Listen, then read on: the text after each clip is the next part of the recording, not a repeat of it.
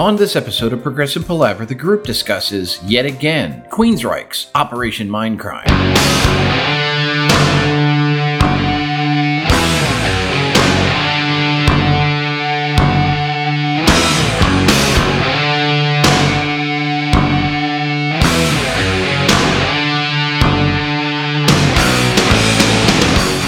Hi, and welcome to Progressive Palaver, a group of lifelong friends and appreciators of music discussing the greatest progressive rock bands album by album.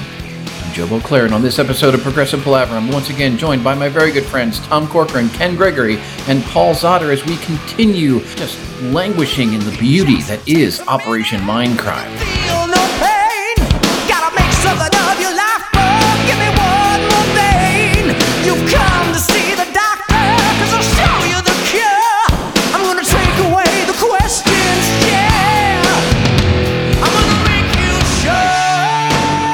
Gentlemen. Two Yeah. updates from me and since last week. Num- number one, I'm still loving this album more and more every time I listen to it. And and number two, I, I still can't sing the mission front to back. Okay. Impossible. Impossible. Oh, but that beginning just just lures you in, doesn't it? It does. False sense of, of security. I, I, I was telling Joe before we um, before you guys got on that you know every week you know my, my, my time with uh, whatever the subject matter is that we're talking about. And so I I go into Operation Mindcrime li- listening to it thinking like okay there isn't anything else that I could actually possibly put in my notes. And then I listen I start listening to it and I go oh shit. There's like there's always something that I I catch. Some like golden moment that I'm like, okay, I have to add this. So Hmm. it's just it's just never ending.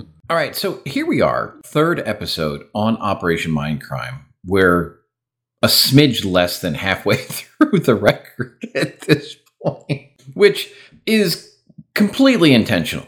I, I mean, I, again, I I think we went into to this album just willing to be self-indulgent because this was this was a big deal when we were growing up and it still is a big deal. And Paul, to your point, yeah, we've been listening, at least, you know, I've been listening to this, you know, in heavy rotation for a month now, and I'm still not done. It's still just absolutely delightful.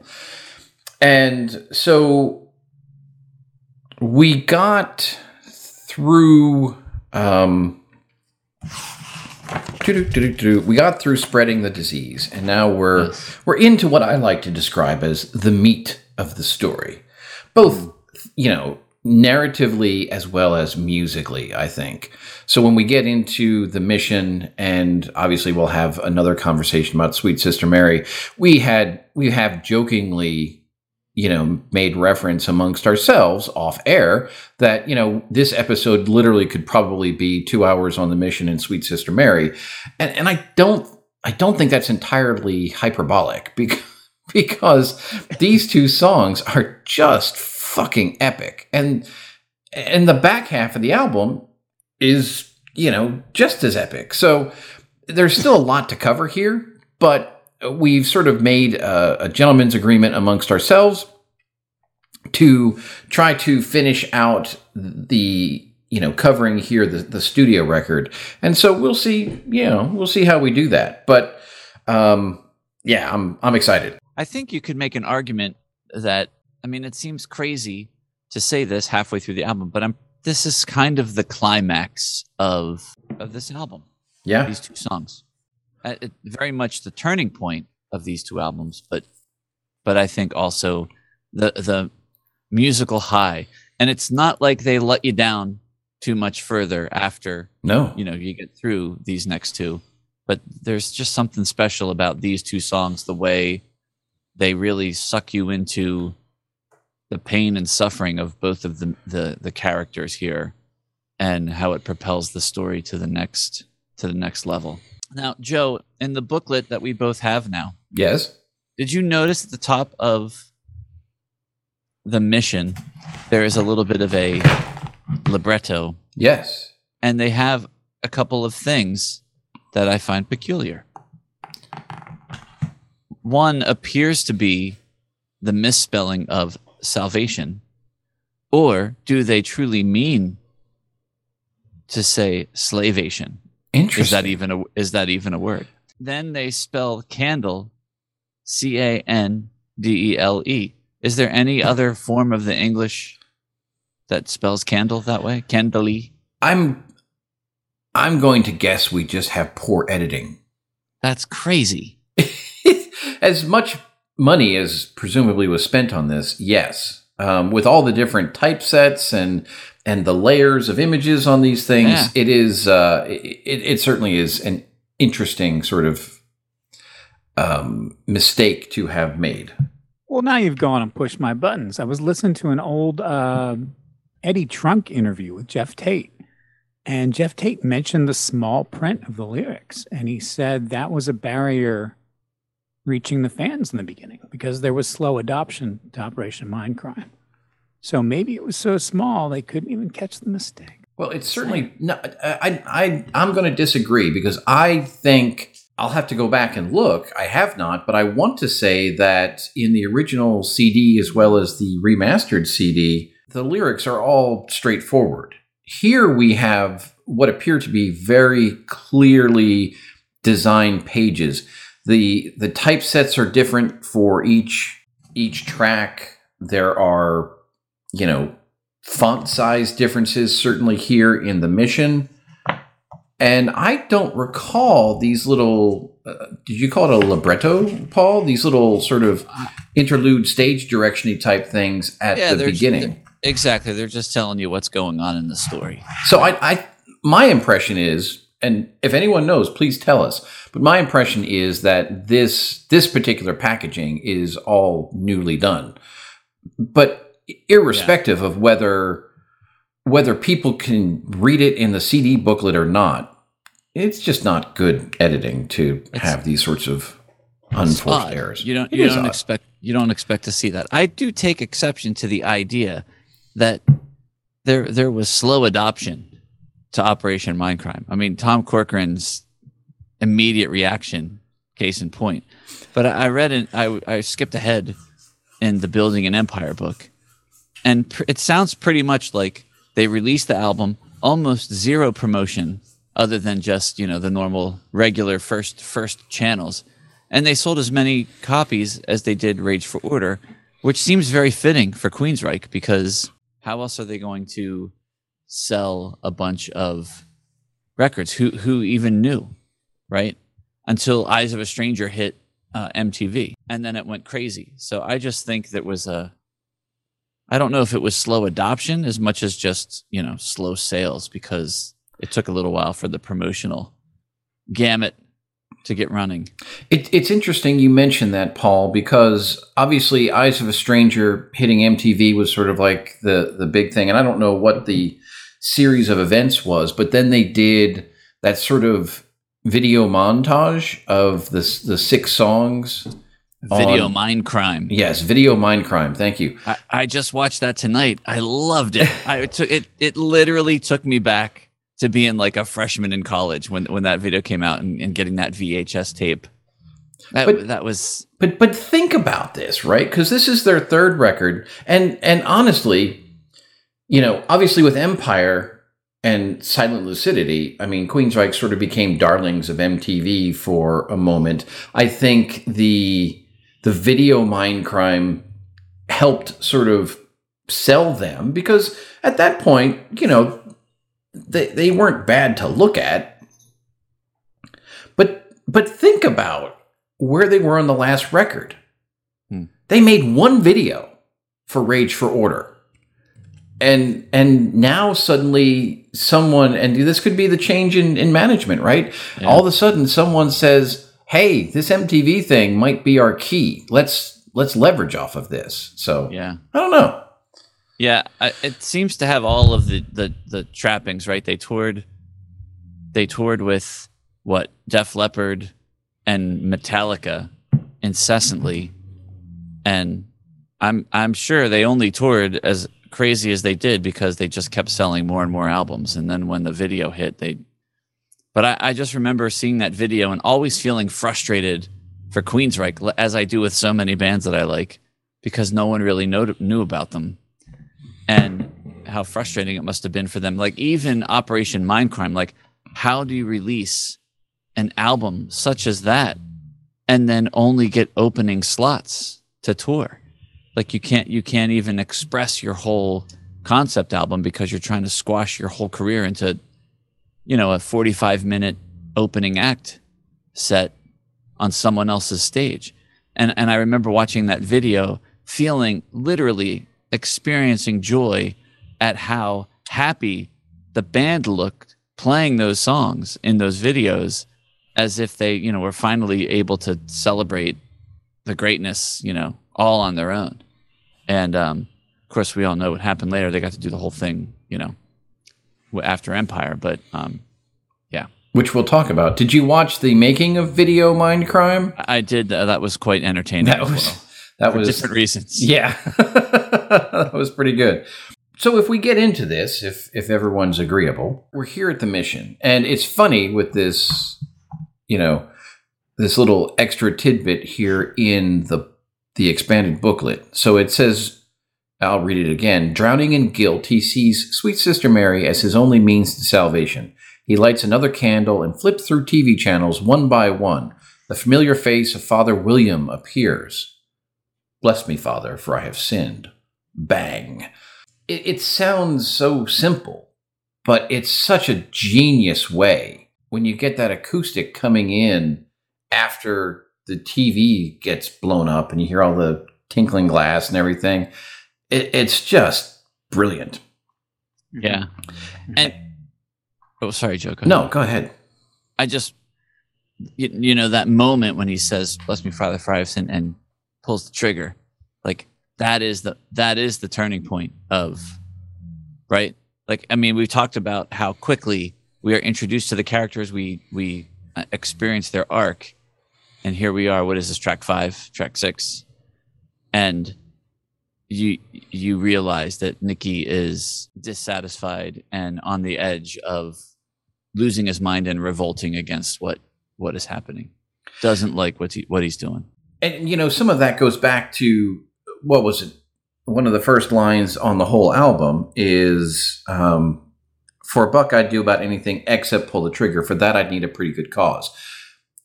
Being an assassin was not, you know, Nikki's Right. goal in all of this, and so it's it's easy to see how it could be a bit of a drain on him. Mm. And the the note that I have here with regards to the mission is that the emotional timbre switches here, and it's exactly that. We're no longer buying into what Doctor X is selling. We're no longer trying to create a better world.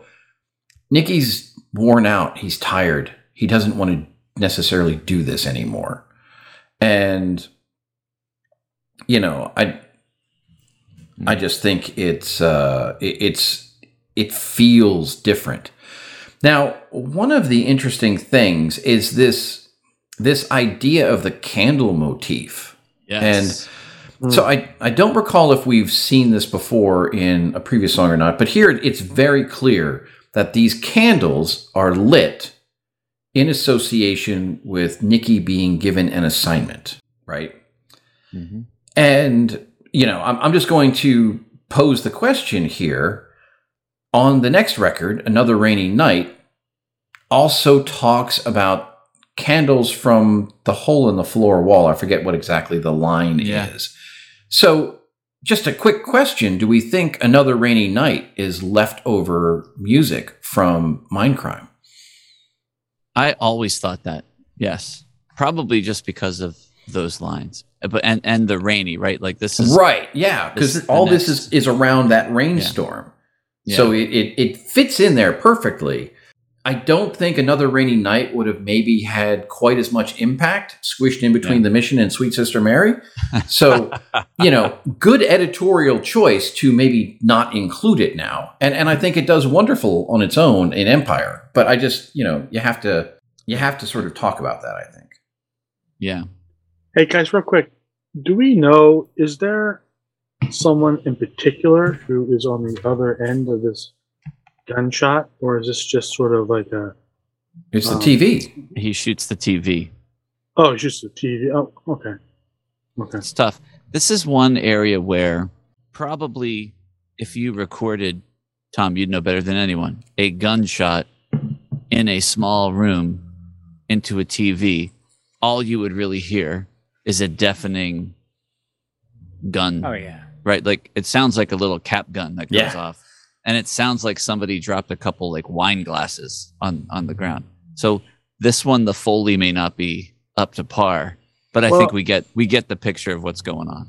But yeah, I mean, I- did think about that, but I, I think in hindsight, uh, it's it's better to do what they did because you don't want to take too much, and you don't want to have too much emphasis on this because unless there's someone in front of the TV or behind the TV was getting killed, it, it's not. It's more of a metaphor, really, Yeah. of, of what he's feeling.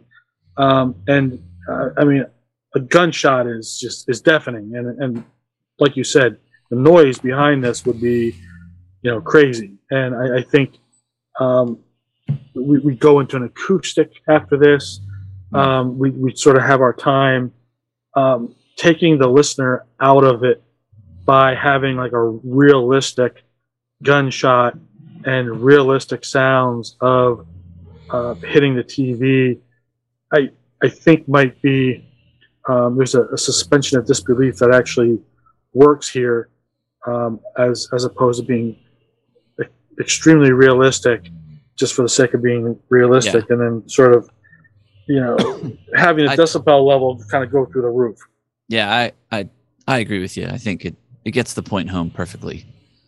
Um, shoots the TV. It's very symbolic of his sort of the moment that he starts to drift away from his mission. God, the Holy Ghost is calling out to you. I want you to reach deep into your hands and your pocketbooks and take his hand. Uh, reach into your hearts and pocketbooks and take his hand. Uh, just, you know, even that line is is beautifully smarmy. Classic, yeah. So I was thinking that younger generations may not realize how much we put up. I mean, t- today you choose your own media and you choose to pull up your televangelist, Mm, but they were all over broadcast TV, and you would come across one, maybe watch a couple minutes just out of curiosity, but they were there. They were prevalent. they were. Yeah. And, and you know, one of the things that it's about them, and it's funny you mentioned Ken this idea of you know you'd come across them and you would stop and watch. I I didn't watch as often, but if I ever found myself driving in a car on a Sunday morning, I would scan through the radio and look for one because and and I mean this is you know part of the of the problem, right? These these televangelists and these these and now certainly in in Texas you have these mega churches, but these these preachers, ministers, whatever you want to call them, they are dangerously slash wonderfully charismatic, right? They're they're hypnotizing in a way. You know, you can kind of lose yourself in there. Now, for someone like me, it's just sort of a passing mm-hmm. fancy. It's like, oh, okay, great. And you know, after five minutes, I'm I've had enough and I'm ready to move on. But it it is it's interesting. You know, I was talking about the emotional timbre of of this song, certainly from a, a narrative perspective, but I think it it also the emotional timbre changes musically. So this this sort of throbbing riff that goes through here it's relentless and it it it to me it really sort of speaks to this this feeling of helplessness right and i just i find it i find it quite uh, not jarring is the word but certainly notable. And at the same time you know rockenfield is is literally driving this song. Um you know and but but they're able to to add the texture in right? So you start out with the acoustic and there's the the first part of the solo section has that acoustic going as well. And Yeah. i just you know oh you know here again i just think it's a great example of the band marrying the music to the narrative and and giving you oral a r a u r a l oral clues of what the story is and what's going on i just think it's brilliant I have to say that these three songs are are perfect. Two Wiltons and a DeGarmo.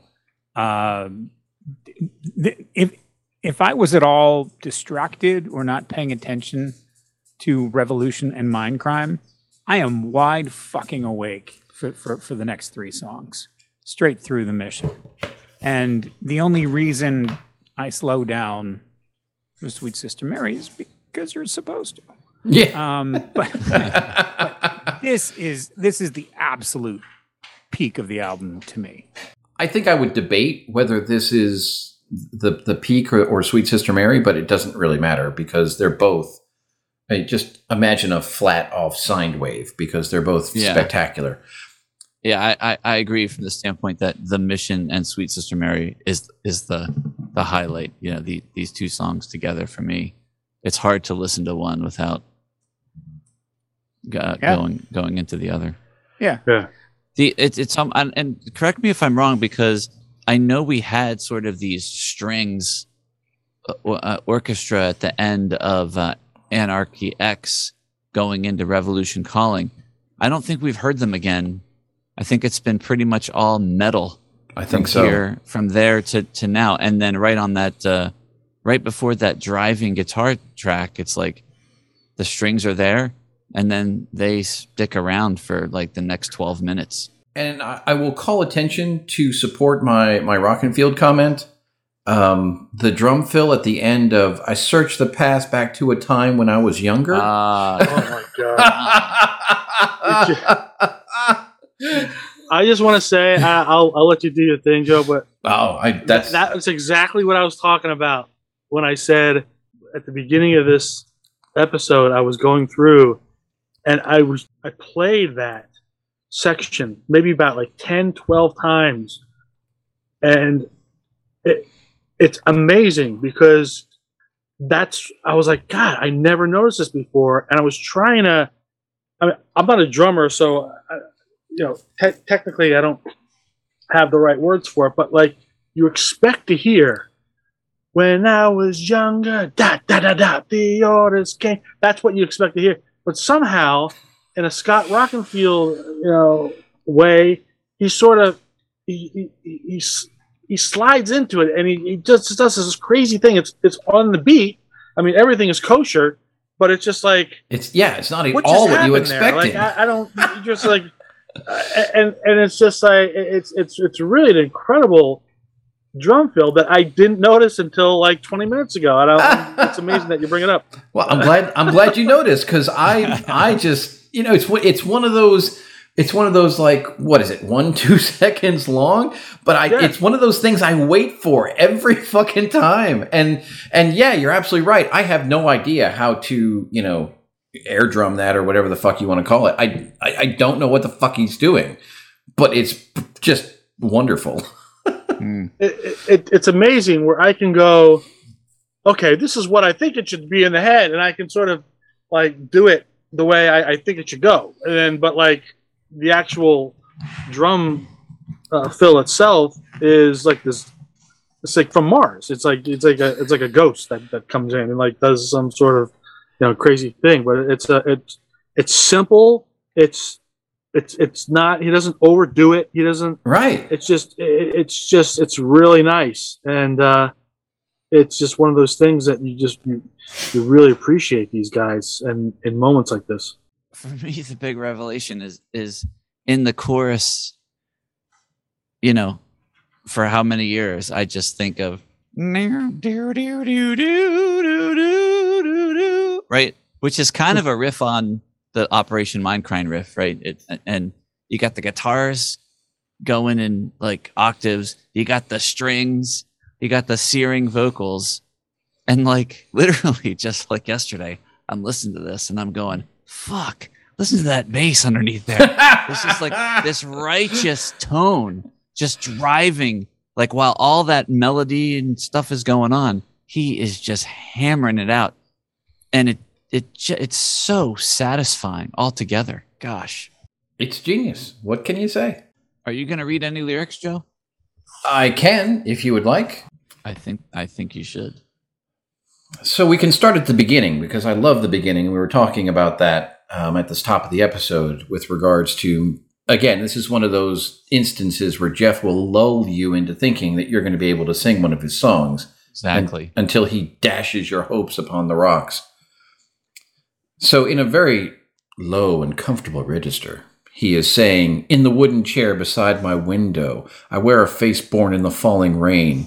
I talk to shadows from a lonely candle, recite the phrases from the wall I can't explain. This holy pain.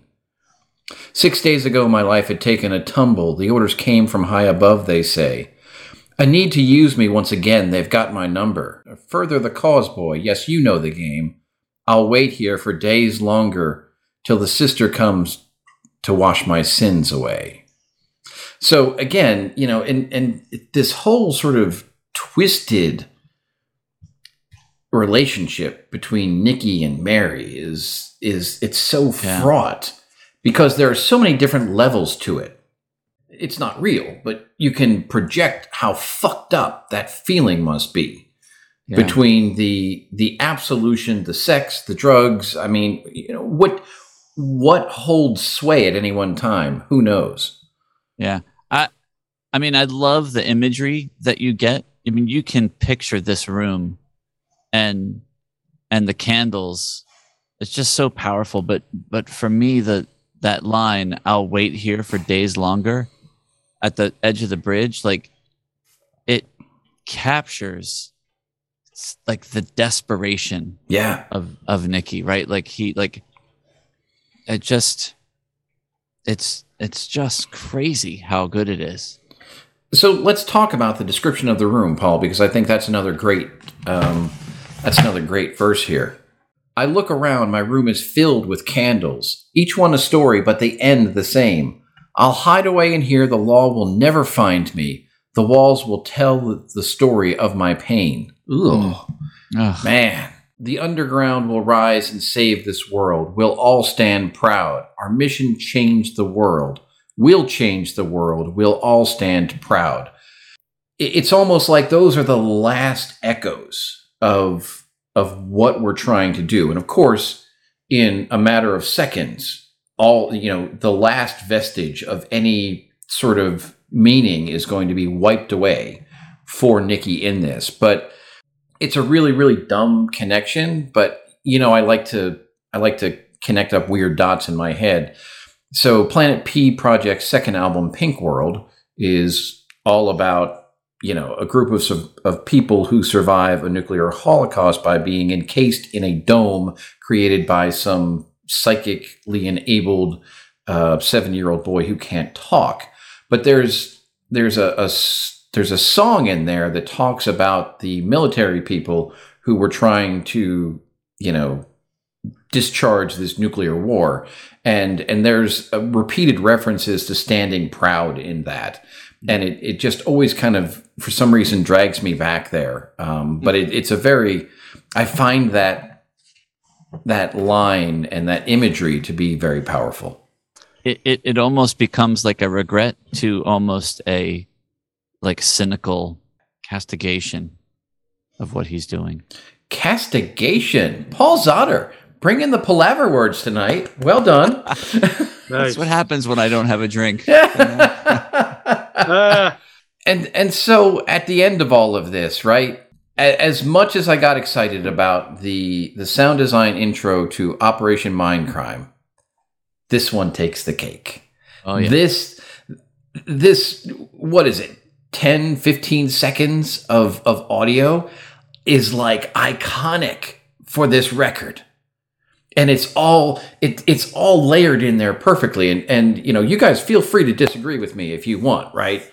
But you've got the rain you hear the car drive up you hear the window go down just absolutely perfect sounds. Kill her. That's all you have to do. Kill mary? She's a risk. And get the priest as well. And the window goes up and the car drives off. And it's just like fuck Yeah. and and just in that moment it's like i said any sort of any vestige that that nikki had sort of gets blown away because this this does not compute why the fuck am i being asked to kill mary mary i love mary i can't kill mary and and you know but but the way that it's it's framed out because you get that rain, right? That plays such an integral part. Certainly in the beginning of this song.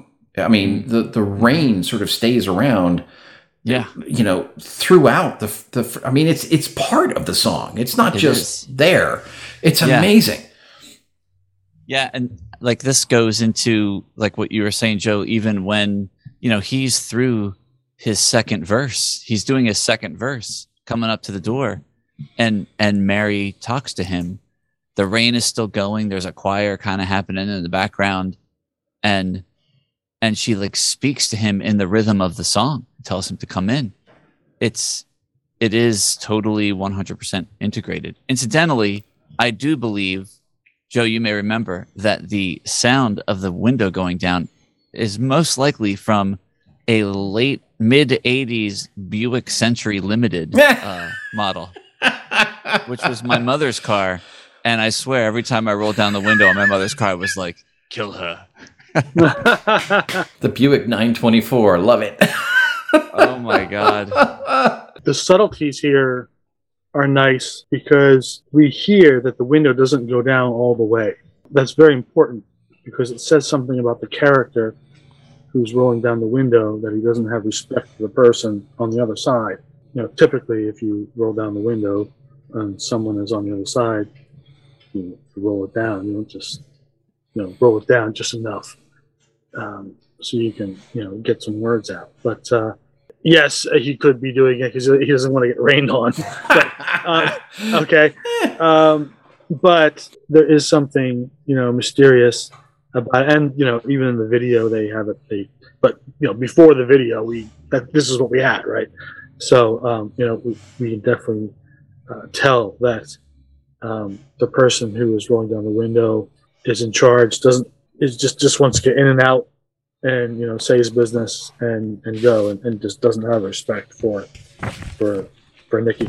That's cool. I never really thought about that, Tom. That's pretty yeah that, Pretty that is a great insight the the other the other right as the car drives away like while the choir's tuning up there's also these these like high super high guitar like squealies like they're like almost like whistles Mm. and they're all like sort of descending out, out of control it's like it is like you can almost hear Nikki's wits just like leave him, you know, and and the conflict that he has here all of a sudden just begins like with those like guitar like it sounds chaotic. It sounds like it's just it's chaos in his mind and yeah, 20 seconds in and you're like, fuck. and and so you've got all this great ambiance going around this, right? Um, all these different sounds and, and musics and, and, and things coming in. It's such a simple thing, but it I think it's so effective. It's the timestamps, you know, Yeah. just sort of whispered. 10 p.m. midnight. And and you you get you know you you get that that nice tight snare hit after each of those. And it ah, I just I don't know. Like I said it, it's it's so simple, but it gives me kind of goosebumps every time. Oh yeah.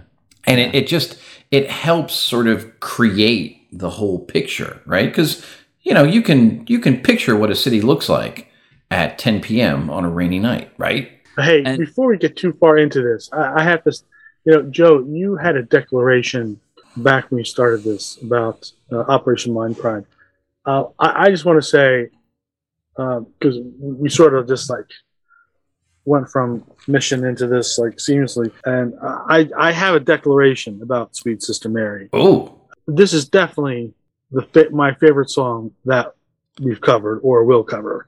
Um, I have to say, uh, I know that there are um, some people who are probably like freaking out because they know all, all- all the great stuff that we've done.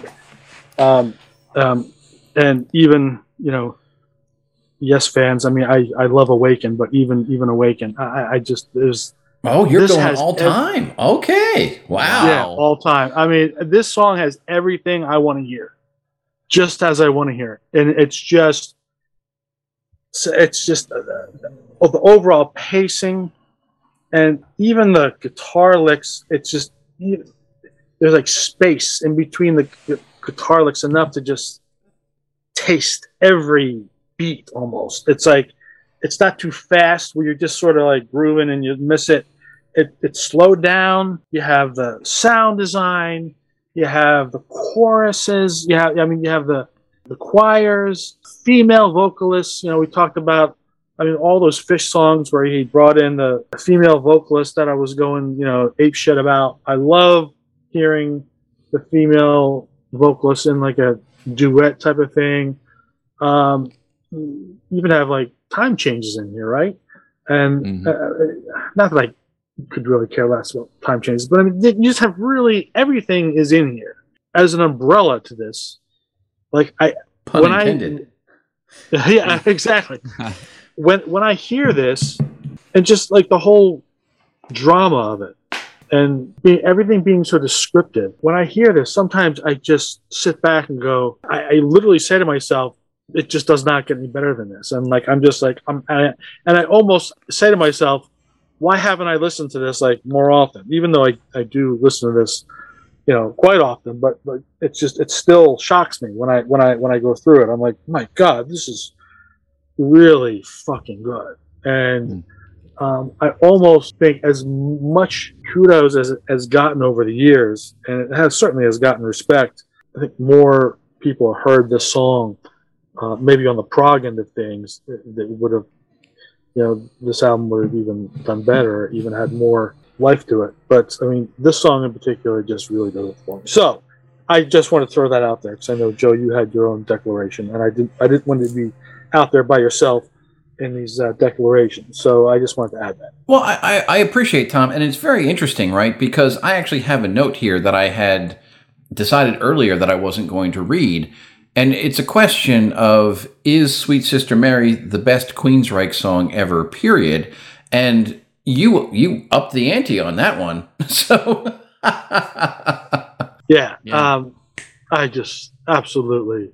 This song is just the cat's meow.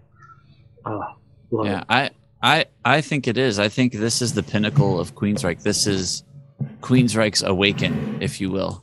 You know, I'm sure you can argue whether you know you think other songs after this, but to me, you know, this is the pinnacle. It doesn't get better than than all of this one. I don't know if it's the best of all of them, Tom, but it's such it's such a funny thing because it's so hard to to even compare. And there's something, you know, about you said, why don't I listen to this song more often? There's something about these two songs for me together, The Mission and Sweet Sister Mary, that if I can carve out 16 minutes, 17 minutes to just listen to these two songs, that's impressive.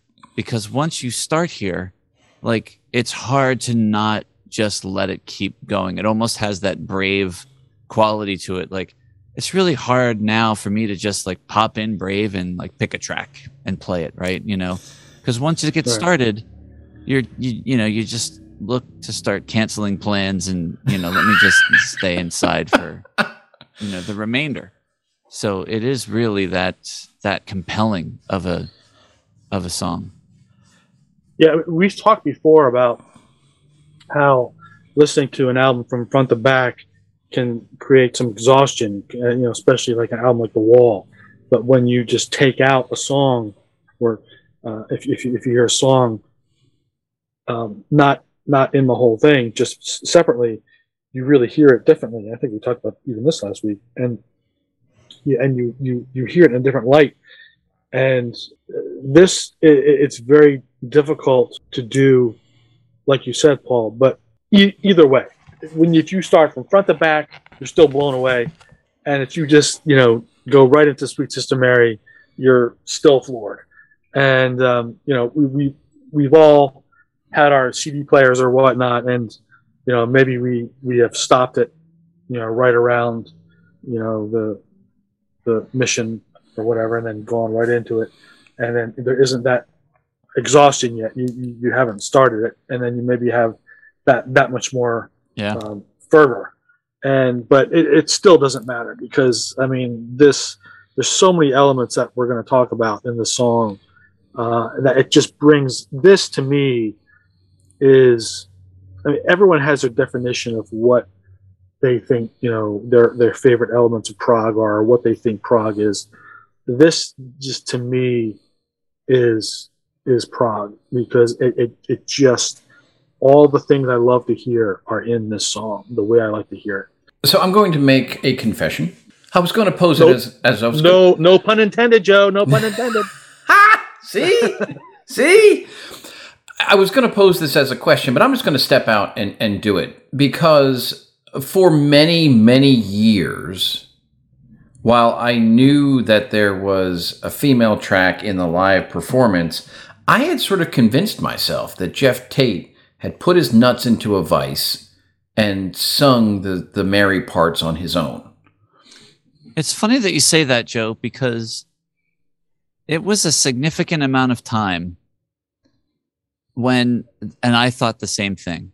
I mean, I think Geoff Tate always has his balls in a vice, so it didn't. I didn't really think that, but but I felt like he had somehow masked his voice to be this other part, and and there are so many things about this song. So I'll just share.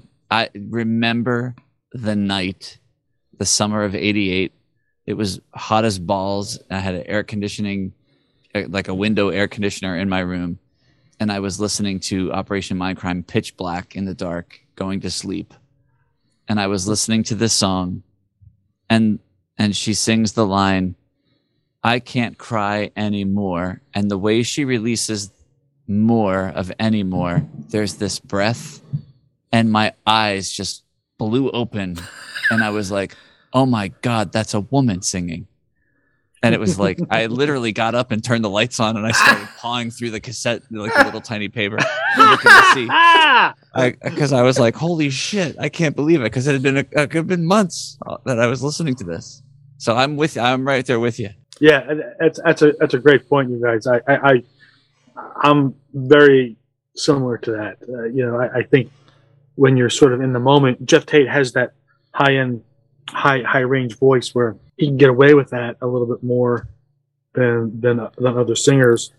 Yeah, I So mean, it's, it's it- not it- out of the realm of possibility for Geoff to to not. do that, and Right. and and you know, I, I think you know now if I if I pay close attention, I you know you can kind of tell, but but without paying attention, her timbre's not that far off from his. Yeah. Right. They blend really nicely together in the in the duet portion.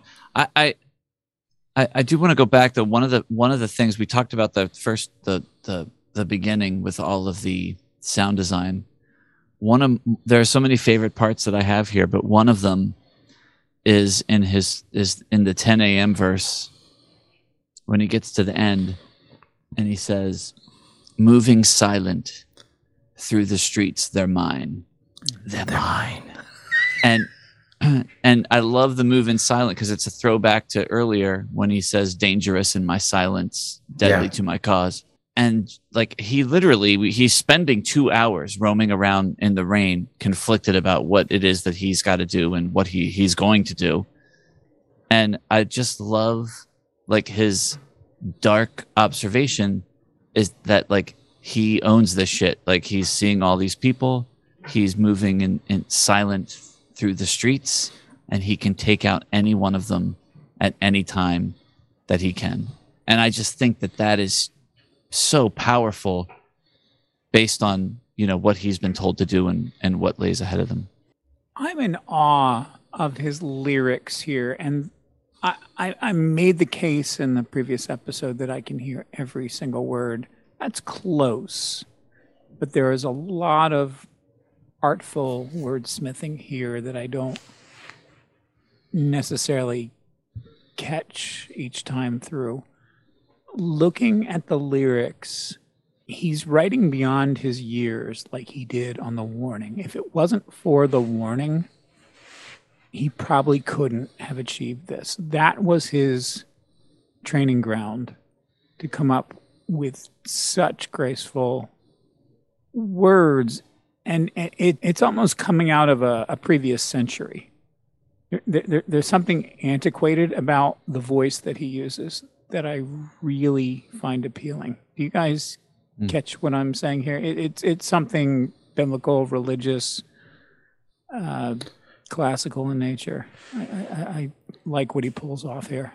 I feel exactly what you're saying, Ken. And and here again, I think to your point, he's able to to sort of adapt his vocal delivery in a style that makes absolute sense in the setting of the story. Now, the other thing that really gets me about this, because this song is undeniably fantastic, brilliant. You're absolutely right in that the way he uses the language here, it it's dare I say fish-like in the in the very careful way he uses it. But what's really amazing, and and I say this with my tongue sort of firmly in my cheek, is that not only is Sweet Sister Mary a phenomenal song, period, it's also perhaps the greatest IRL ever written. because he he he's talking about very graphic, earthy, dirty, nasty things, but he does it in an exceptionally controlled and dare I say clever way. Let's walk through this a little bit, shall we? And I'm going to read the the first two stanzas just because they're beautiful and I want to. But we'll get into the IRL portion after after the second time stamp. So, Paul, you know, you already got us through the 10 p.m. I feel the rain coming down. My face feels the wet. My mind the storm. Think about that. My mind feels the storm. Oh. Flashing lights as people race to find shelter from the poor, moving silent through the streets. They're mine. They're mine. Midnight. She sings praises in the hall to saintly faces hallowed be their names she can't recall. Sister Mary, Virgin Mary, silent with her sin.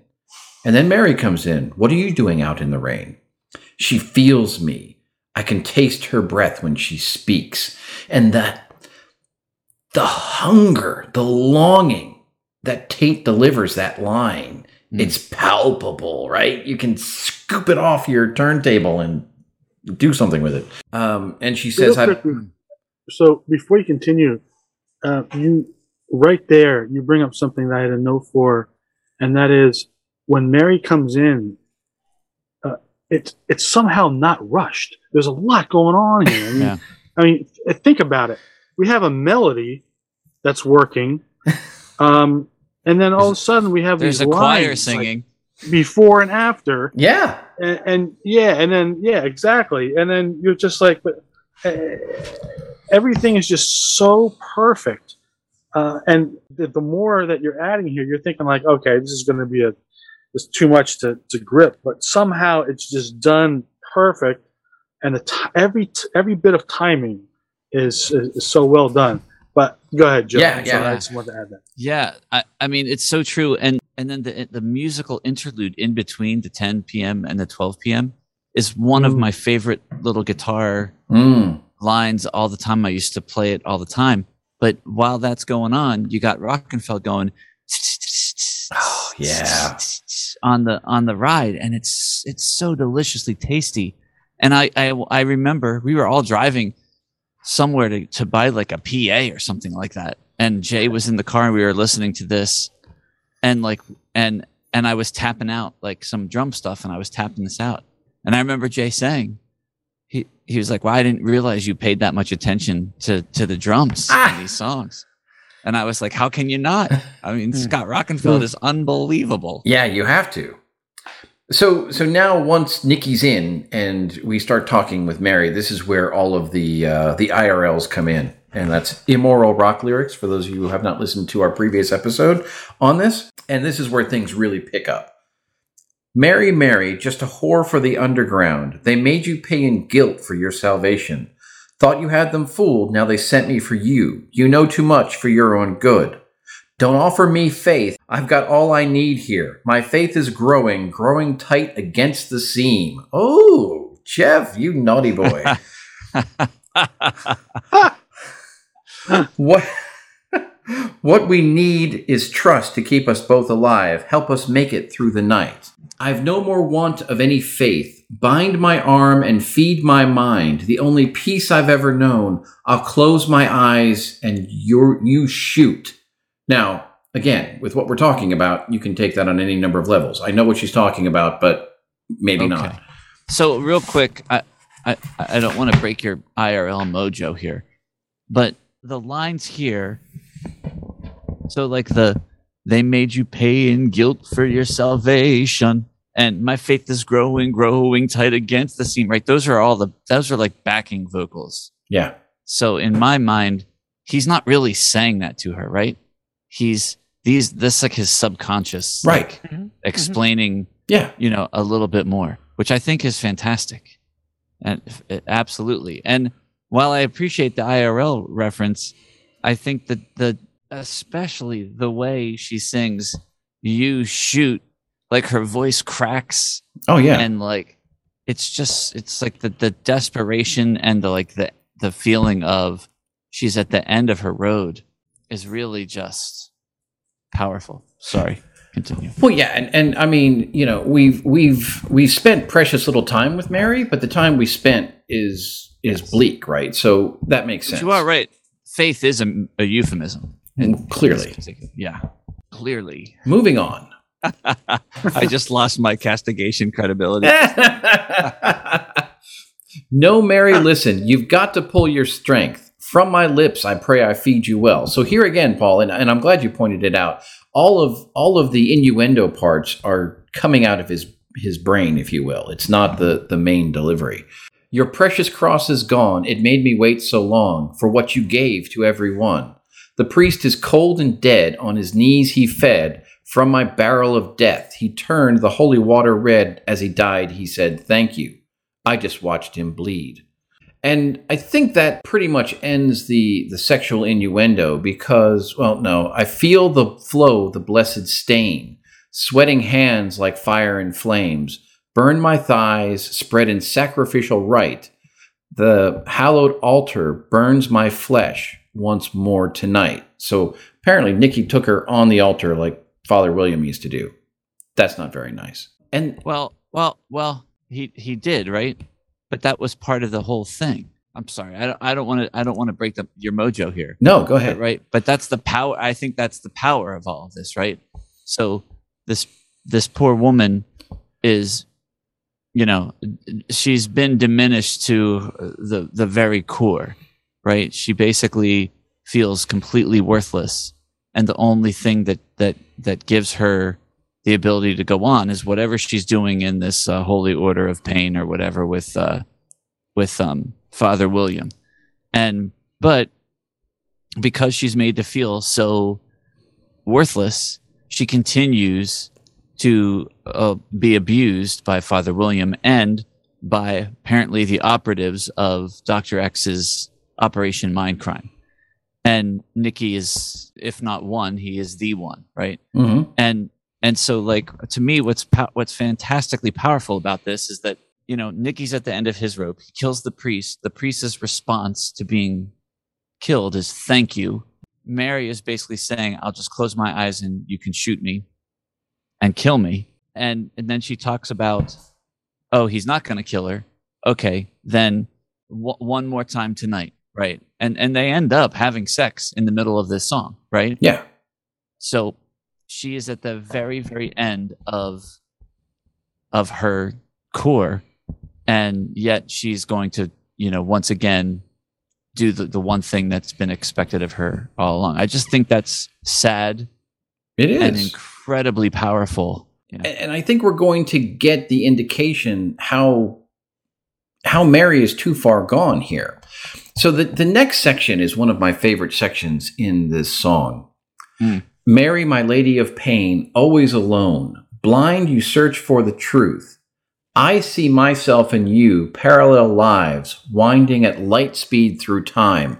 That statement of affection there is, I think it's beautifully done and it really really moves me but of course we can't stay there because shit's happening all around us and we got to get back into business uh, while we have to get to this, there is a lot of shit that happens between this first this first part and no time to rest yet. yes right? So music comes down. They, they ha- there's this big sex scene, and then the music comes down. There's all of the what what has we've come to really call the the Queensryche Choir, the Sweet Yeah. Cincinnati Choir Mhm. going on, there's more sounds of, and then and then uh, it it builds up again to the afterwards, Right. right? And Nikki gets up and proclaims, "Okay, we can't just we can't just lay here and leave. There's more to do." Yeah, absolutely. Sorry. Excellent point. Um, no time to rest yet. We've got to stop his game before madness has the final laugh. Too much bloodshed. We're being used and fed like rats in experiments. No final outcome here, only pain and fear. It's followed us both all our lives. There's one thing left to see. Will it be him or me? There's one more candle left to light. Ah, Now, you know, y- you you got to give Nikki credit, right, for for you know thinking he can pull this off, but Nikki's Nikki's not in Doctor X's league. He he has no he has no business trying to light this this last candle here, as as we will see. So presumably, Nikki's going to run off to to fix everything. He's you know the big man. He and Mary love each other, and they can overcome. But right on the heels of that, hmm. Mary responds with, Don't turn your back on my disgrace. The blood of Christ can't heal my wounds so deep. The sins of man are all I taste. Can't spit the memory from my mind. Ooh, I can't cry anymore. And then it goes back into the Mary, My Lady of Pain section. So, you know, wow. ah, yes. And at the very end of that winding through light speed at time, it's the elongated uh, bridge, and then the final line is, is Nikki singing "You're Mine." yeah. Ah, Absolutely. I mean, so and and and Paul, you're absolutely right in calling out that you know that's just the lyrics, but musically, and and Tom, I think this goes to your point, right? The the the progressive nature of this song, we're going everywhere, and and and I had a note here as well, like you said, Tom. Is it too much? There's so much going on here. It's like every gimmick in the book. You've got Yeah. you know the, the the the sound design you've got the the choirs you've got you know all these different singers and ah The- but they pull it off they land the fucking thing the transition They- to the to the fun part again. The dun dun dun dun dun dun dun dun. It takes me back oh. to the pro- the oh. prophet song by yeah. Queen almost. Yeah. Oh yeah. Yeah, I mean this song was very hard for me to just write notes on because I just get sucked into it because from you're so emotionally into this I mean, it, it's really what you anyone strives to do as a storyteller or a musician or whomever. Um, to just bring people into your world, suck them in, and you know make them feel what you want to feel. And seriously we could we could probably talk for two hours on these two songs but if we're going to finish up we probably have to move on You guys took all the fun parts of it and you left me with the buzzkill. So let's get this over with. Okay. so you, you, you, you alluded to what the outcome was here. But, you know, after all of the years have gone by and all the interviews have gone by, all, all Nikki, N- Nikki was not a savior for Mary. All he managed to do was to trigger her worst fears. And if you skip to the, the final page here, uh, we we find that she's died with a rosary wrapped around her throat. And uh, after much speculation, who killed Mary? There is, I think, in Video Mind Crime, a slide that flashes up the word suicide, and they're telling you that she killed herself, being unhappy with this life where where she's always stuck, whether that be Father William or Nikki. Uh, she's never feeling love; she's just feeling used. Well, and I think I think that's exactly the power of Mary's last verse. Don't turn your back on my disgrace, Nikki. And and I mean, shit. We've all been in in relationship situations where you know you're just talking different languages. Nikki is all jumped up, thinking, "All right, I got to go get rid of Doctor X so we can take care of this, and Mary and I presumably can, you know, do our thing. And as he's running out the door, Mary's interpreting that as, "Why are you leaving me? I need you here, and you're running away." And I mean, that's even more tragic, right? Because to your point, Ken, you know, Mary's interpreting that as the realization of her greatest fears, and that's Yeah. that's just sad. Nikki has used her just like everyone else. There is a there is a in that video live crime, there is a flash with Dr. X holding a rosary as though he's about to strangle someone. So they tried to trick us. But they, they set us straight in in Operation Live Crime in the booklet. That's why I was looking for it, because the booklet pretty much tells you without telling you. Definitively. What other kind of buzzkills are there, Ken? That's the that's the big one. It doesn't get any bigger than that. that's what she said. Oh, The Let- the let- uh Let's flip the cassette. I have to I have to just confess one thing. Right around graduation, I had pretty much saved up like all my money from Sears for the whole spring of that year to buy a guitar, which ended up being my white Ibanez that I've recently, you know, begun my new love affair with.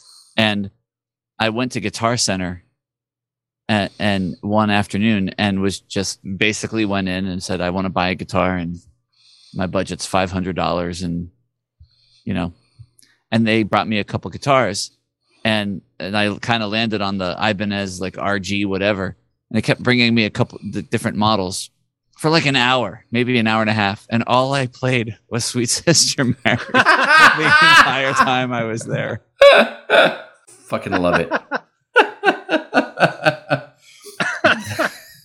That's genius. All right. So so Ken encourages us to flip the cassette over, or in the case of the vinyl redo, switch out the LPs and move into the needle lies. So from you know what, however long the the beautiful Mission and Sweet Sister Mary DeGarmo um, sort of segment was, we now come back to a Tate Wilton uh, tour de force with The Needle Lies. Mm. And as I said, you know, during the end of Sweet Sister Mary, what the fuck is Nikki thinking? Nikki is, he's not up to this. And clearly he's not. But it is, it's another, another huge riff. This song just has frenetic energy, which I think, you know, fits again perfectly with, with the subject matter. And, and, and the, the drums, I mean, Scott's just out of his mind on this song. Yeah. Just out of his freaking mind. And I love it. it's the perfect like respite after the emotional roller coaster you've just been on for like the last 16 17 minutes This is a just- respite. Really? just just to go balls out right it's like exactly what you need Mhm. exactly what you need and and it's you know it's funny we're talking about a respite right but you have that that that breakdown in the middle of it with with the heavy breathing and it Yeah. and the heavy breathing goes right back into that guitar riff because you know it's running from one place to the next and ah it's just oh it's fucking brilliant yeah And Geoff does not um, compromise in his style.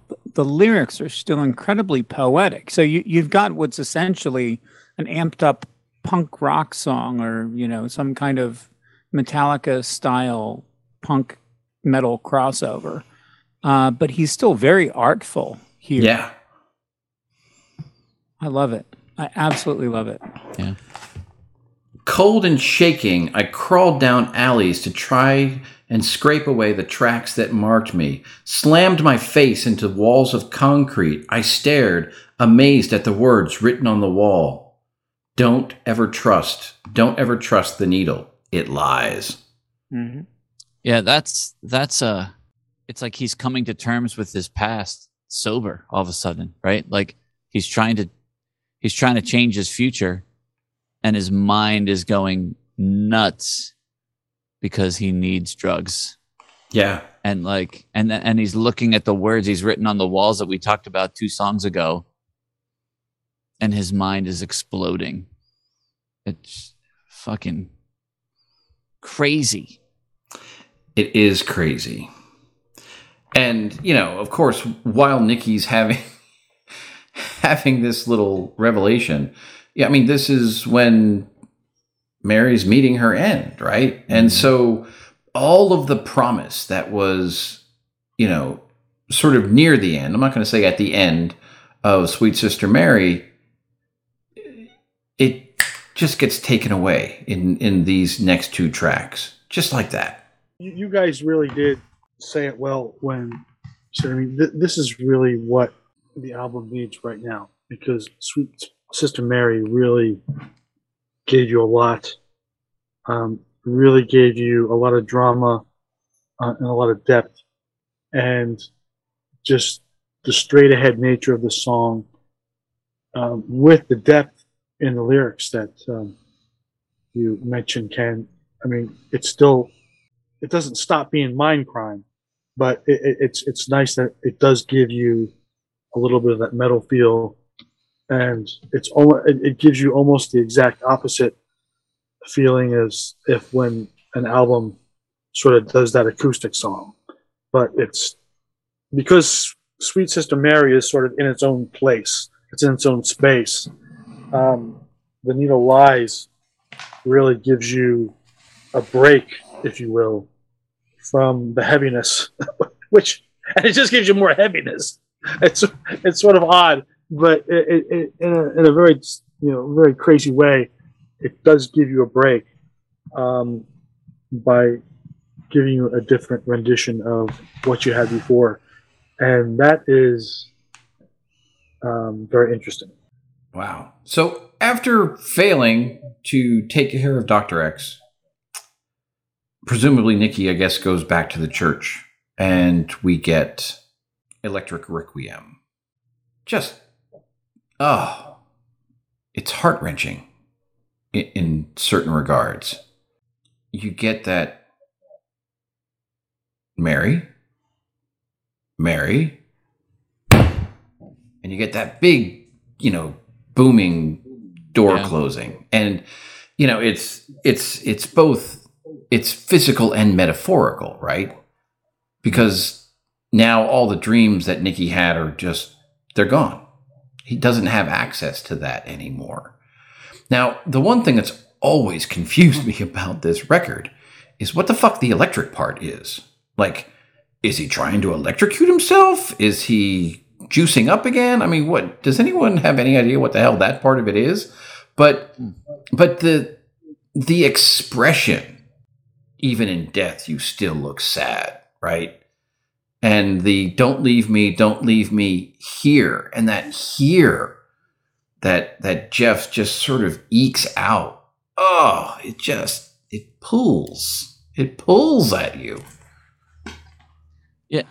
Uh, you know it's interesting joe. I never you know that i want what you feel. Believe me. So the current's on. Like i thought that was just what he was saying to get the guitar solo going. Like the current i thought electric was electric guitar. Uh in just this moment i think and it's probably obvious you're just gonna laugh at me but i think at that point he finds mary dead and he's like i'm getting a fix right here yeah. and and maybe I'll OD and die. Um, You are correct, Mr. Zotter. yeah, Well, there you go. And if that's the case, right, the the sound of that guitar solo, ugh, it just, ugh. he says the um, "Don't leave me, don't leave me here," and there's like that, um, or maybe it's before that, where the guitar is like the, like the with the effects. It's so eerie, isn't it? yeah.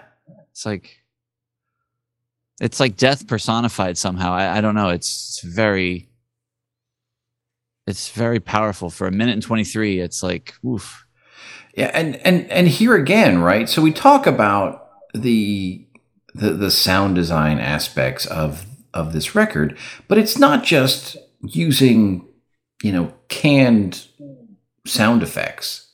They're using their instruments in some cases to actually create these these effects, and it's. I just think it it it, it's never too much of any one thing. You know, Yeah. It's just oh, fucking brilliant. the thing that's the thing that's kind of fun about the Needle Lies and Electric Requiem is that they're sort of throwbacks to Rage for Order. Um, in in those things that you just described, and just the like the pulsing guitar, um, the guitar riffs in in Needle Lies, um, very much like Chemical Youth and and maybe even uh, Screaming it's in Digital. song. Yeah, Yeah. it's cool. Chemical Youth is definitely Wilton. That's his trademark. I think without this section, you wouldn't have had all the people, or you wouldn't have had that sticker on the cover comparing Operation Mindcrime to Pink Floyd. I think this section is the most Pink Floyd, um, especially with the "Don't leave me." I mean, it Yeah. almost yeah, sounds like you know Roger Waters, and, and it's not it's not a rip off. I mean, I, I'm you know it's it's just you know these guys were inspired by Pink Floyd, Yeah, and you know there's just a little bit when you when you slow these when you slow this down, meaning that when you you slow the tempo the tempos and the the screaming guitars and all that. I mean, there there, there really is a little bit of a Pink Floyd. Um, maybe not, maybe a little bit more than a little. There is a Pink Floyd influence, and it definitely shows in this section.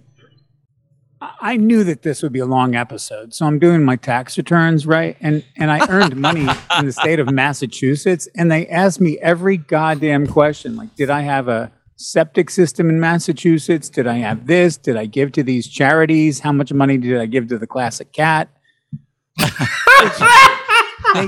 How much money did I spend on Bart? You know, I just I I can't believe how asinine Massachusetts taxes. I just had to share that. All right. Unwilling to accept Mary's death, Nikki runs like a madman through the streets calling her name. Everywhere he looks, he sees her face, breaking the silence. And and so this now starts the DeGarmo back half of the album. So again, we have a story change, right? Ev- everything has now changed. So initially, the first segment was all about the revolution and becoming part of the revolution and making a change. Then it was realizing we're just being used and abused by these people. It's a different sort of power abuse than what we saw before. And hey, Mary, you and I, maybe we can get out of this, but no, that's not going to happen because I'm a junkie and you're dead and fuck you know? So now you get this sort of deranged hopeless section here. And it's really kind of funny because you don't looking back and knowing where we're going to end up you can you can kind of see it right? But again sort of in this section they're able to to communicate this mental anguish and this this emotional fog that this character is working in it's it's so very personal. It's so very intimate. And until you you get to um, the eyes of a stranger you don't realize just how dark and claustrophobic this all is at this point. You're just there. You're along for the ride and it's beautiful. It's a drumming tour de force as well. it is. And and the drums not only are they delicious, but they're so tight. Yeah. yeah, this is one of those where it's like, you know, I, I was reading in, in built to build an, uh, build an empire that Neil Ker- Kernon was going to re- produce this at first, and whatever his schedule was messed up, and they had to settle for Peter Collins. Settle. Yeah. And and like, and when I listen to this song, it's like, wow, like there's so much of that sort of.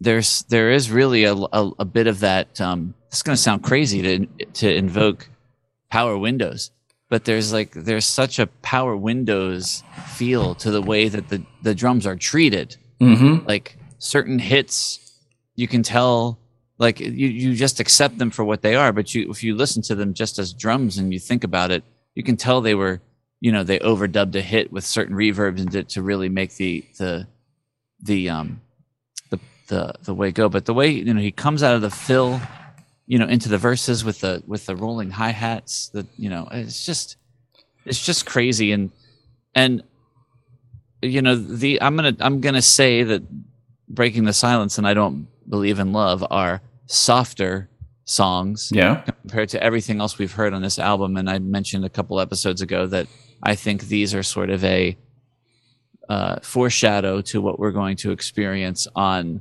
Empire. Agree 100%. Um, you know, I don't know that they always landed as well as they did on these two, but but I but it's just uh, these songs are probably I don't know. There's something about the songwriting and the production of these that is different. I don't think I don't necessarily know that they're better than you know the first the first part of this album because the first part of the album is is as we've discussed incredible. There is something different about the way that these tunes are are produced that are a little bit more elegant, um, which I think is is sort of a, almost a um, juxtaposed the chaos that our main character is is experiencing here.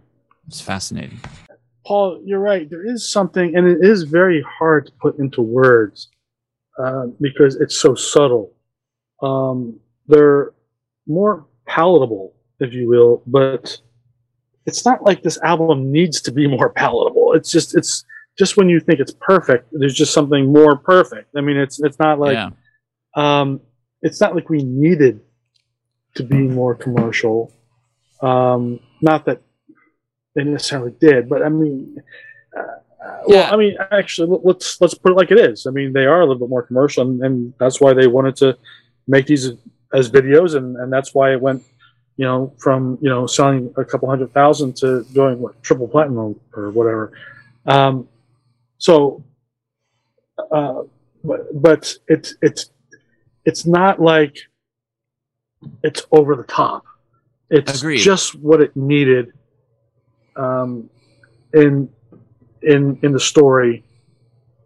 It, but it just so happens to be a little bit more commercial. And you, you almost kind of need it though, right? Because I mean, it's pretty bleak at the end of Electric Requiem, right? right, So so at least something gives us a little bit of ah, or you know, oh wow, that's that's cool. Because the words certainly don't relent at all. No. Breaking the silence really is an incredible. Uh, all right, let's. You know how we were talking about the other uh, last two weeks. We were talking about it was a silly conversation, but you know, heavy metal versus hard rock, and you know, Paul, you brought up okay, this is the foreshadow of you know Empire, and Empire is a little bit more hard rock as opposed to this. Um, the majority of this is metal.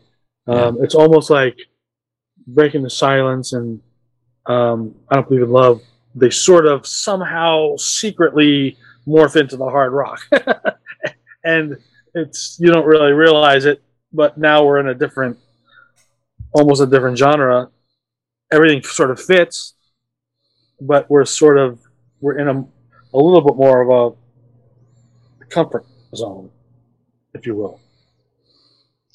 And yet, there is nothing hard rock about the guitar solos in Breaking the Silence.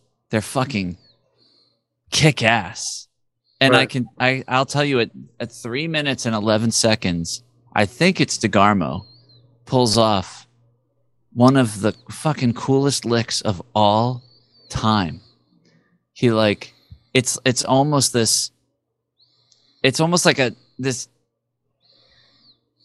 it's like this atonal ride up and then he holds onto a note and then he like comes down and it's just like it sounds so random and then right at the last like four notes he like palm mutes them. And it it's like it's like complete it's like completely out of control and then like he brings it all together and then makes it into a, a melody. And it's just one of one of my favorite and and you know and and him and wilton are trading off and they're just monsters. It's fantastic So if we look at the lyrics here, at least some of them, And, and here it's another one of those trap songs, right? Geoff starts out nice and low. Oh, this one I got. I got this one. No, you, no, you, no, you don't. you don't even try, punk. They told me to run, but just how far? Can I go wearing the black mask of fear? I love the way that line comes out. Um, the hate in my eyes always gives me away, the tension building slowly. Now I've lost everything I had in you. Nothing we shared means a thing without you close to me. Um, breaking the silence of the night, can't you hear me screaming? I look for your face in the neon light. You never answer me. Um, and and those chorus parts, that's where Geoff's just leaves you in the dust, right? Because he just he just slides up there, and the first time maybe you can almost get through, but by the second chorus, you just, oh, just I'm done, whatever. Huh. But he comes back down, gives us a break. There's no direction to my stare, no more flame burning in my heart anymore. Quiet, I keep it to myself until the sun sets slowly. I hear your voice in the evening rain calling. Nothing will keep us apart. No more lies and fear. There's no end to our story. Ugh. And then um, the last verse is probably my favorite. Actually, I guess it's not even a, a verse, but can't look back. It's just a waste of time. Can't erase this hate from my eyes. Ooh, Yeah. you know, Yeah. and and the way he delivers that is delightful and wonderful. That's where I was going with this. Paul, you mentioned the guitar solos are amazing and they do the trade offs, and the energy level is so high. And it's almost too high to go back to verse. So he's got this can't look back section. Hmm. It's so perfect and it's actually really short, but it functions as an entirely different perspective of the song. It's fantastic. And then it brings us back into the I mean, I guess I guess it is a verse, but it just it just Yeah. functions t- differently than the rest of the verses. I Yeah. mean, he's he's singing in a different register. It's just fantastic. And and and this is this is a case where the vinyl suffers woefully because there's a vinyl break here. Oh, And. I am not kidding. God. And it is so disruptive because obviously, and if we if we read the extra bits here in the book, the police arrest Nikki. The charges are disorderly conduct, carrying a concealed weapon without a license, and resisting arrest. They know he's a junkie because of the tread tracks on his arms. His weapon also matches the one used in a string of killings.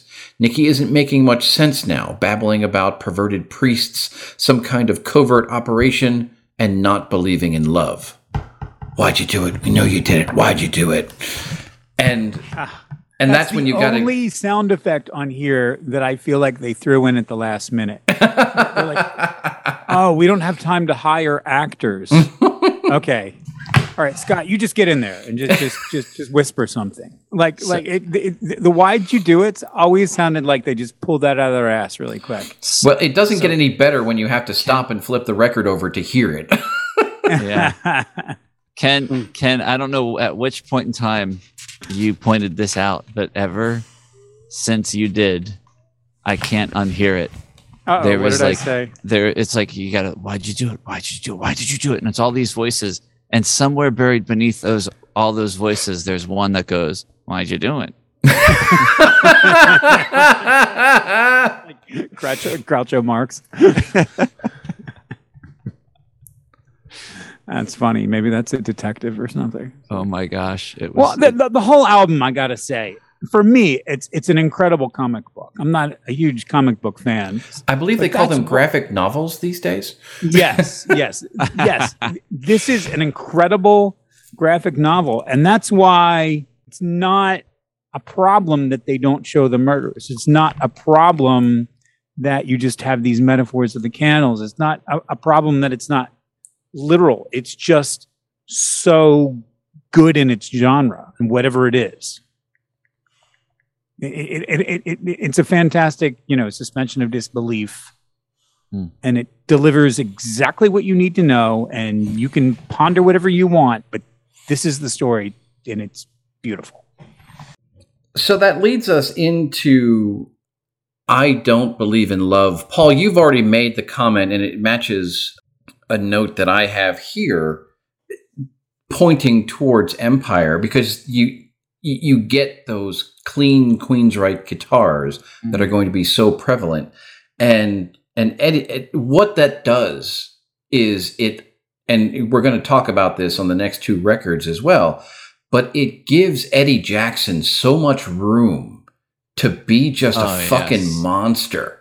yes. and and Eddie takes that, and it, it's not like he's overwhelming with it, but man, it just like it's like eating a big comfort stew or something, right? It just fills really- you up and makes you feel good. seriously, he's not really he's not really that flashy when he gets those moments. He's more just like, yo, fucking check this out. And he just does it, you know? And it's so great. and and we have to give uh, Tate credit, and I'm trying to find it here. Um, the lyrics here are absolutely fantastic, but the fact that Geoff somehow works in the phrase raison d'etre is phenomenal. Right? Right? now he doesn't he doesn't articulate the last syllable of raison d'etre, but I'm going to give him a pass on that one just because he gets it in there. Yeah, these lyrics are, are fucking killer. I woke on impact, under surveillance from the camera eye, searching high and low. The criminal mind found at the scene of the crime, handcuffed and blind. I didn't do it. She said she loved me. I guess I never knew, but do we ever, ever really know? She said she'd meet me on the other side, but I knew right then I'd never find her. Because I don't believe in love. I never have. I never will. I don't believe in love. It's never worth the pain you feel. No more nightmares. I've seen them all. From the day I was born, they've haunted my every move. Every open hand's there to push and shove. No time for love. It doesn't matter. And and those quick phrases. It doesn't matter. Um, I didn't do it. Right. The way that Yeah. that Geoff just kind of hurries up and gets those out is perfect. I love it. She made a difference. I guess she had a way of making every night seem bright as day. Now I walk in shadows, never see the light. She must have lied because she never said goodbye. So here again, Geoff is now articulating this sort of ambiance and feeling that I spoke to a couple of minutes ago. Absolutely beautiful. He goes through the uh, the the chorus again. I don't believe in love. I never have. I never will. I don't believe in love. I'll just pretend she never was real. Oh, that's a just a painful way to deal with all this shit. Mm. I don't believe in love. I need to forget her face. I see it still. And I want to say that's another Scott Rockenfield beautiful little drum fill, isn't it? Right Yeah. there. like I can hear it in my head, even though, you know, Yeah. whatever. No chance for contact. There's no raison d'etre. So eh, for those, you know, I, I looked it up because I wanted to be sure. I knew essentially what it was. But um, the Oxford uh, Languages Dictionary says that raison d'etre is a noun meaning the most important reason or purpose for someone or something's existence. So Nikki has no reason for existence at this point, Right. which is very sad. It's a bit of a reverse gift of the Magi, Yeah. in which, the, in that story, the couple makes personal sacrifices to buy the other gifts, and in this one, they both feel slighted as if they've been dissed by the other. Hmm. Mhm. I have to I have to call attention to this site that I use song meanings to get lyrics, and I wanted to ask uh, James and Brian, the authors of the unauthorized biography, who was in charge of the umlaut and the typesetting. That must have been quite a responsibility. But if you look at this site, Song Meanings, the name Queensryche comes through with like some kind of weird ampersand thing, like in a URL Okay. because, because of the umlaut, and and and it's Queenser ampersand Yummelche with the, with with the with the che being the end of Queensryche, but it looks like a, a Latin che, and the and the yuml must be the ASCII characters for whatever that umlaut is when it mysteriously appears over a letter for which it does not belong. Wow. Yes. So, yes. That's funny. Queenser and Yummelche. Queenser and Yummelche. Carry on. So we've got nine minutes to see if we can finish this up and get uh, Mucho out. Not that I want to shortchange the rest of this record, but I'm just saying. Yeah, but I just got to say, perhaps the, the the most magnificent moment of "I Don't Believe in Love" is the outro, where they re they keep building the vocals on the pain that you feel. Oh yeah, Um, that is special moment. excellent call out. It really is, and and that sort of you know crescendos into waiting for 22, which I, I mean in in some respects, right? Um, it's almost the end of the story, and we have to sort of I don't know. Do we? Uh, I guess this is where we go to where we started in the beginning, right? Because we have that sort of build up with the hospital, or maybe just you know Nikki's tension explodes, whatever the case may be. Um, so I don't really have much for waiting for 22, other than it's it's excellent connective tissue. We've you know we've covered a lot of progressive and concept albums in this, and we have sometimes given credit to and sometimes taken points away for um, bands. And I'm looking at you, Marillion, for when they want to use connective tissue and when they just choose not to. And I think you know I this this track is very short. It it doesn't bring a whole lot, but it accomplishes what it needs to do in that it gets us from I don't believe in love into my empty room, which is really where everything kind of comes to a head. Yeah, I mean, it is a fantastic guitar solo. So, Clearly. Yeah. Clearly, I got the clearly twice. clearly, I think these last few songs are, you know, the the story has already taken place, and this is more of a sum up. It's the epilogue, if you will. Yeah, yeah. So I mean, and there's certainly nothing wrong with that, but I mean, I think, and and, I guess we can, you know, once again, it's kind of nice not having to.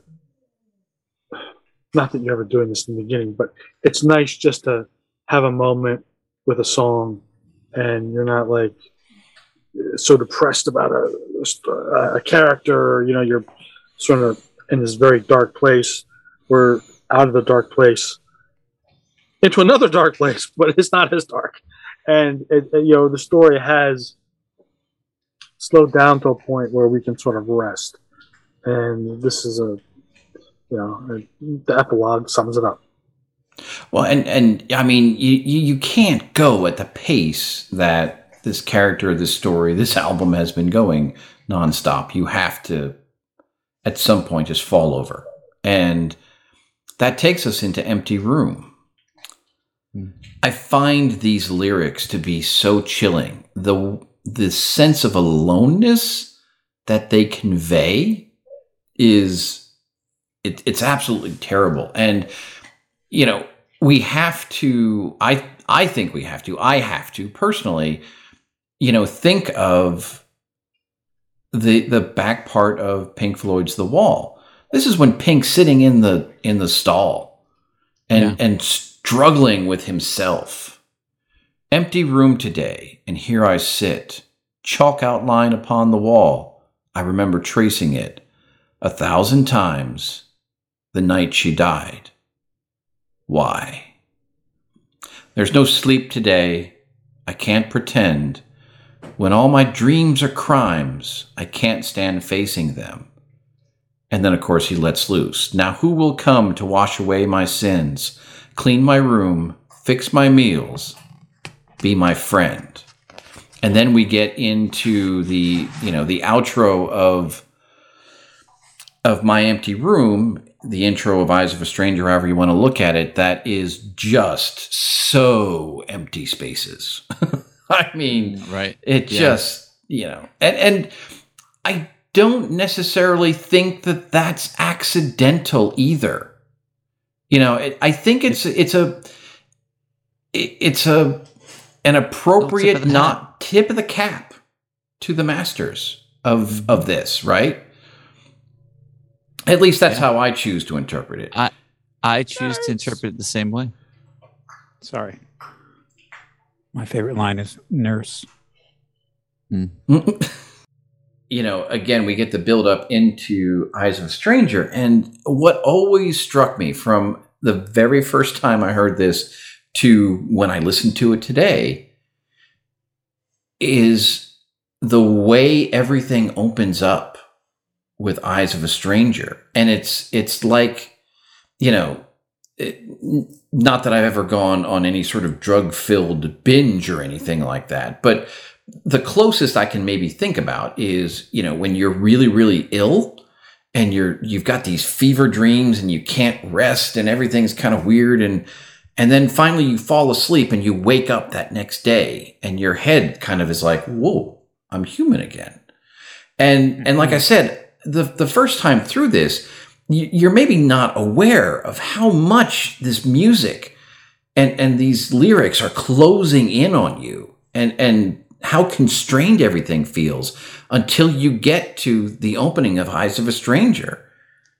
And and Geoff's vocal delivery and the music, it it has that sort of made again feel to it. Mm. Um, it's not it's not a particularly happy ending, but to me, it's very palpable the feeling change in all of that. And I think it's a it's an exceptionally balanced song. And it does have more excellent drum fills. Like, why am I here and for how long? It's just, oh, I love Right. it all. Oh, Oh, Yeah. and that's the only lyric on the album that kind of made no sense to me. I mean, it does, but it's it's so different than the rest of it. Just the way they stop there. Yeah. I think Of, it, of, of all the things he could say in the hospital in this haze, it's just that simple. Why am I here and for how long? I mean, I, guess that gets to the root of his memory loss and his absolute utter destruction uh, as a human soul. I mean, if that's all he can say. Yeah, I, I think it's you're you're right on. I mean, it, it it's the perfect tie.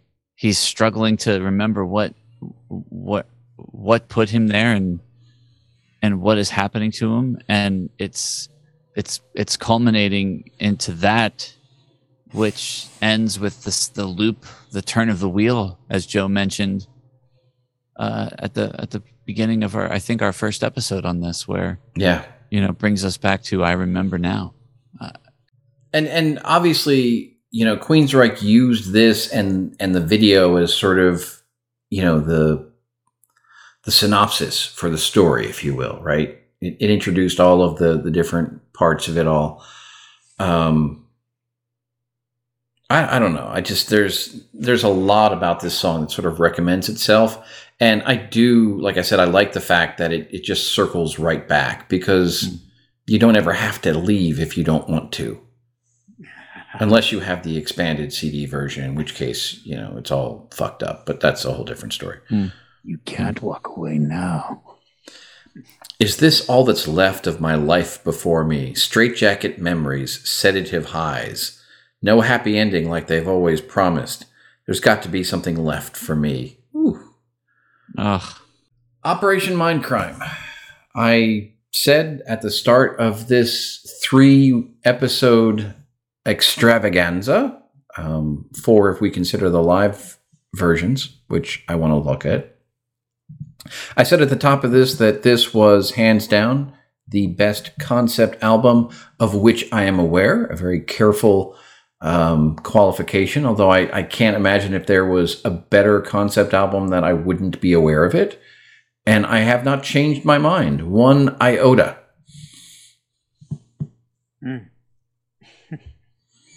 I would change three things on the backside of this album.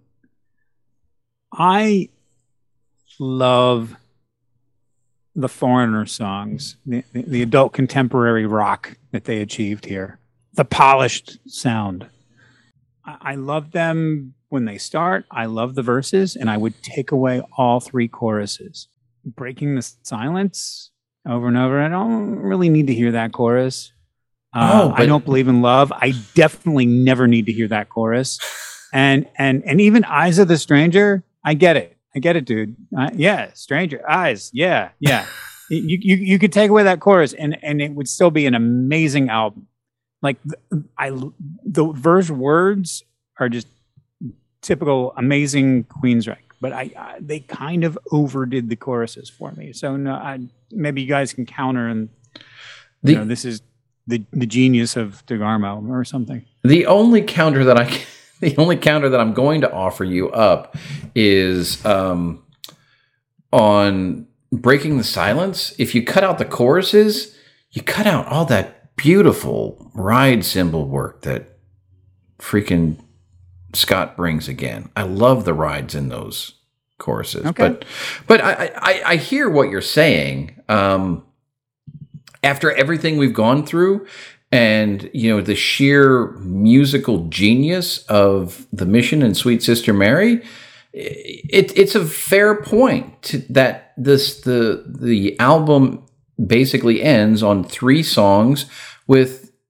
dare we say obvious big hook choruses? I mean you know it we, we've perhaps come to expect a little bit more but i do think it serves the story so i'm not going to lose a whole lot of sleep over it In that same Eddie Trunk interview, Geoff reveals how he took Chris to see Peter Gabriel, and I'm dying to know which tour exactly that was, so I can hmm. dissect what they would have been watching. I mean, would it have been the So tour? If it was, if it was, you know, contemporary with this, because this was released in what eighty eight. Right. So came out in eighty six. Peter Gabriel was touring in what 86, 87. That's what they would have seen. It was, it was presumably either that or the Secret World tour for us immediately afterwards. But Mm, no, it would have been whatever was right before it. Did they? I I mean, so you thinking they saw Peter Gabriel on the Security tour? Ah, that, That would, would- be amazing. That would be the Plays Live tour. That would be amazing. Mm, that would be. Oh, Mm. yeah. I'm I'm guessing that they were too busy to go to a lot of concerts. You know, Well, I, once I, I wasn't everything sure what the context of the uh, of the, the thing was. So yeah, if it was if it was when they were younger, then it would have been the security tour. So Plays Live was released in 85. So the material was. Oh, wait. Originally issued as a double play album, long play cassette in 83. So it could Yep. have been 82. Yeah, yeah. that- and then that would have been formative. I'd like to think that it was the security tour that Plays Live.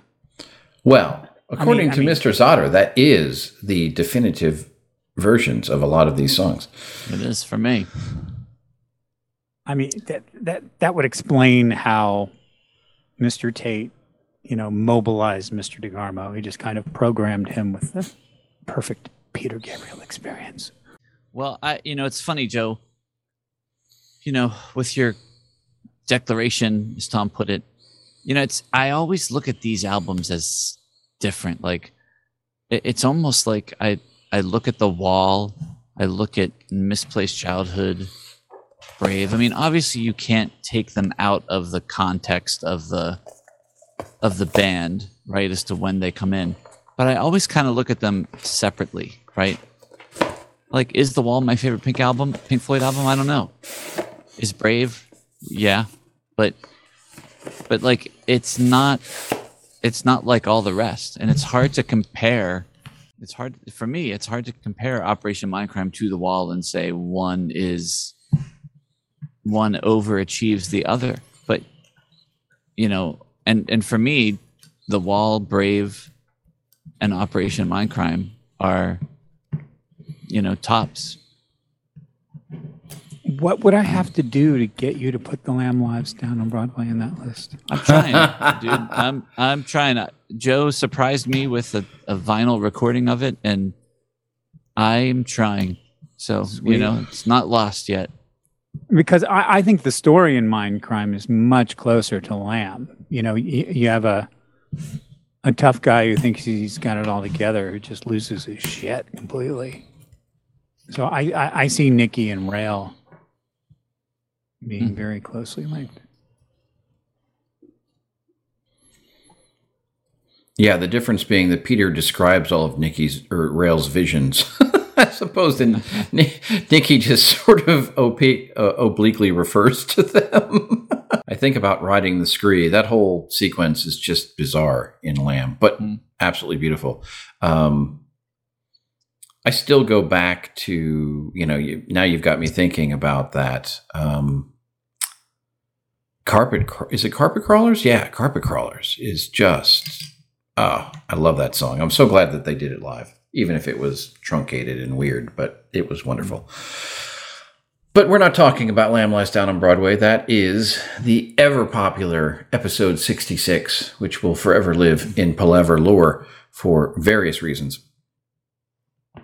But this brings us to the end, finally, after what, six plus hours? Mhm, mhm. Again, we understand that this was a self indulgent treatment of this record, but we decided that it was worth it to us. And quite frankly, I think.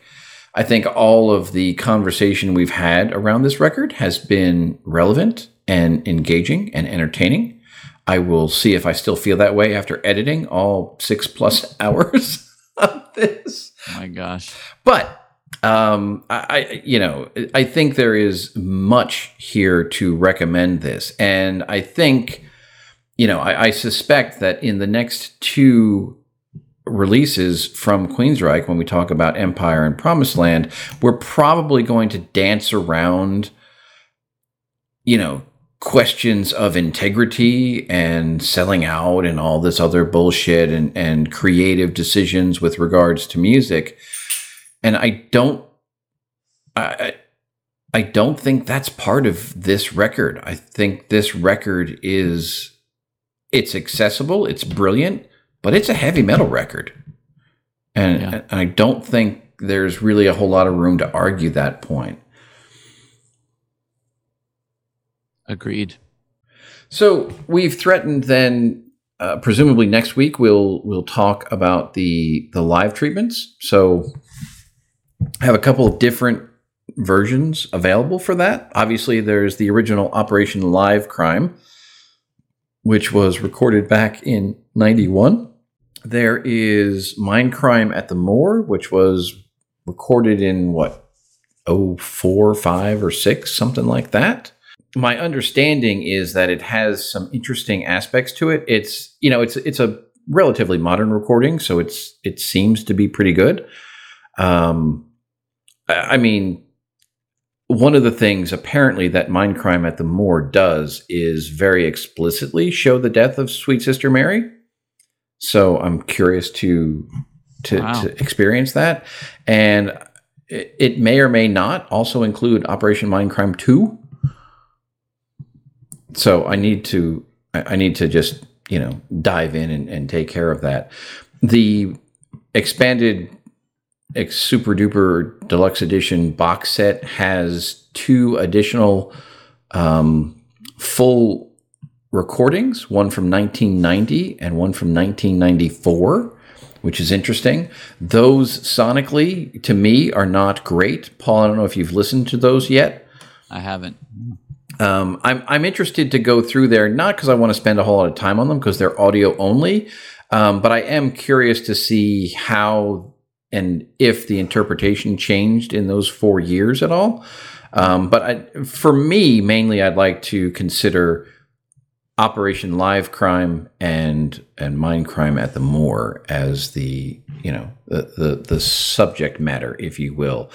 I have recently watched Operation Live Crime, and it is every bit as delightful and wonderful as I remember it being when we first got it on VHS, low all those years ago.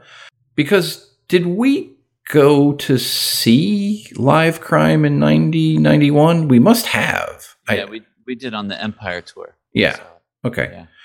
Um, so we saw it, and I seem to recall being at the edge of our seat waiting because you knew they had to release a video of that. They had to.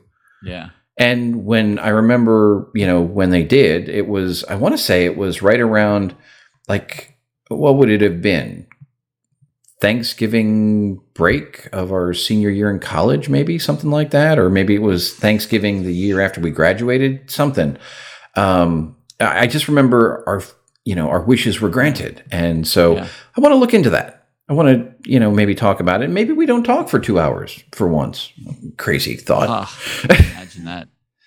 I mean, we've we've I think we've covered so much about the music and the lyrics and the sound design. So really it comes down to you know, did they change their interpretation of any of these songs? How did the staging work? Um, you know, there there are definitely some aspects to the performance and the staging from Live Crime that I'm keen to sort of explore a little bit. And again, I need to look at at Mindcrime at the Moore and see, uh, you know, in, in, the course of those, uh, what would that be, twelve years, thirteen years? You know, Yeah. how how did how did they they redo that, and how was it without Chris DeGarmo?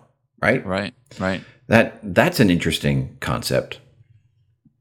But any other closing thoughts on Operation Mindcrime itself, gentlemen? Oh, by the way, I did speak incorrectly. The two Mindcrime full performance recordings are from 90 and 91. Um, the 94 recording is My Empty Room at in London in 94, so it's not the full deal. Yeah. Um, And that's all still DeGarmo up until that point. yeah, that's still DeGarmo. Absolutely. All right. So, any last thoughts on Operation Mindcrime? I think we've said enough. I think I've said everything I have to say. Awesome. Well, guys, Imagine that. Believe it or not. Well, guys, I appreciate uh, you coming along for this, you know, again, admittedly self indulgent trip into Operation Mindcrime. I'll be curious to see how much time we spend on Empire and Promised Land and, um, and, you know, what we do after that. Um, but anyway, for now, certainly appreciate you gentlemen coming along and adding your thoughts to what was a very lively and lengthy discussion.